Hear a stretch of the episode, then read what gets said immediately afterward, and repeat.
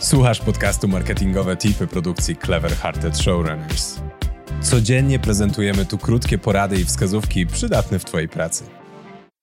Ten odcinek poprowadzi. Nazywam się Łukasz Wiszczuk. Na co dzień zajmuję się reklamą w Google i robię to już dosyć długo.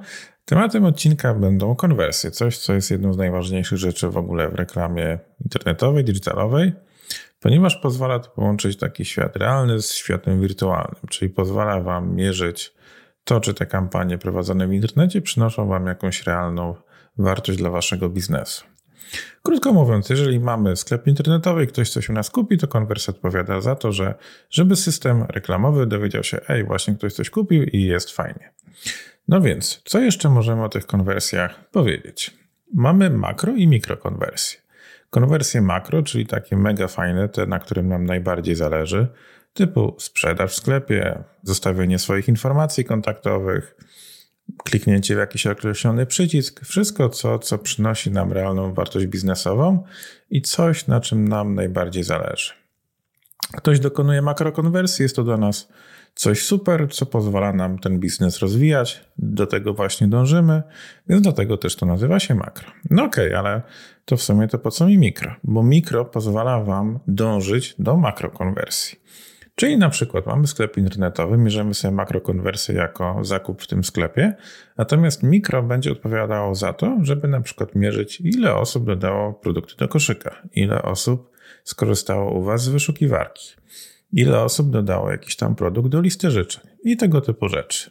Trochę inaczej wygląda to przy lidach, czyli usługach, bo na przykład możemy sobie też mierzyć takie rzeczy jak kliknięcia w numer telefonu, scrollowania strony.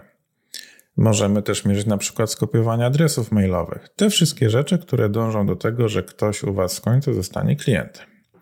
Mikro i makro to jest oczywiście bardzo specyficzny podział dla każdego biznesu. To Wy ustalacie, które konwersje powinny być makro, które mikro. Natomiast dlaczego warto ich zrobić aż tyle? Tak? Dlaczego warto zadbać o makro i mikro? Ponieważ zasilając system większą ilością danych, w niektórych przypadkach może to go napędzić i w ten sposób te różne algorytmy uczące się te wszystkie krasnoludki mają więcej informacji do tego, żeby te kampanie optymalizować. A w dzisiejszych czasach im więcej informacji, tym, no, tym lepiej.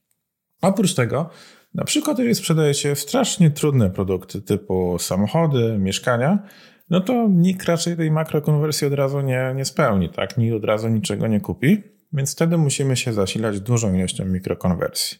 Sprzedacie mieszkania? No to mierzymy wtedy pobrania na przykład rzuty tych mieszkań. Sprzedajecie samochody? To mierzymy ile osób skonfigurowało sobie to auto.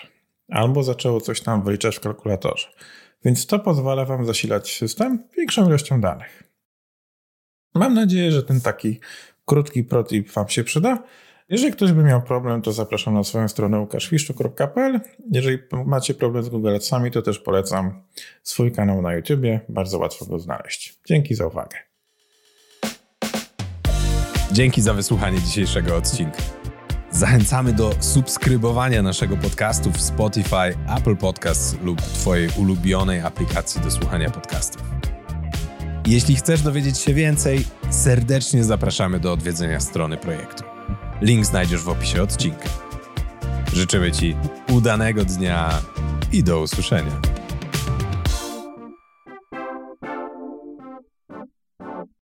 Pomysły na branded content, badania przydatne w marketingu i inspiracje od mądrych głów? To wszystko i więcej znajdziesz co dwa tygodnie w newsletterze Cliffhanger. Zapisz się za darmo na seryjnimarketerzy.pl łamane przez newsletter.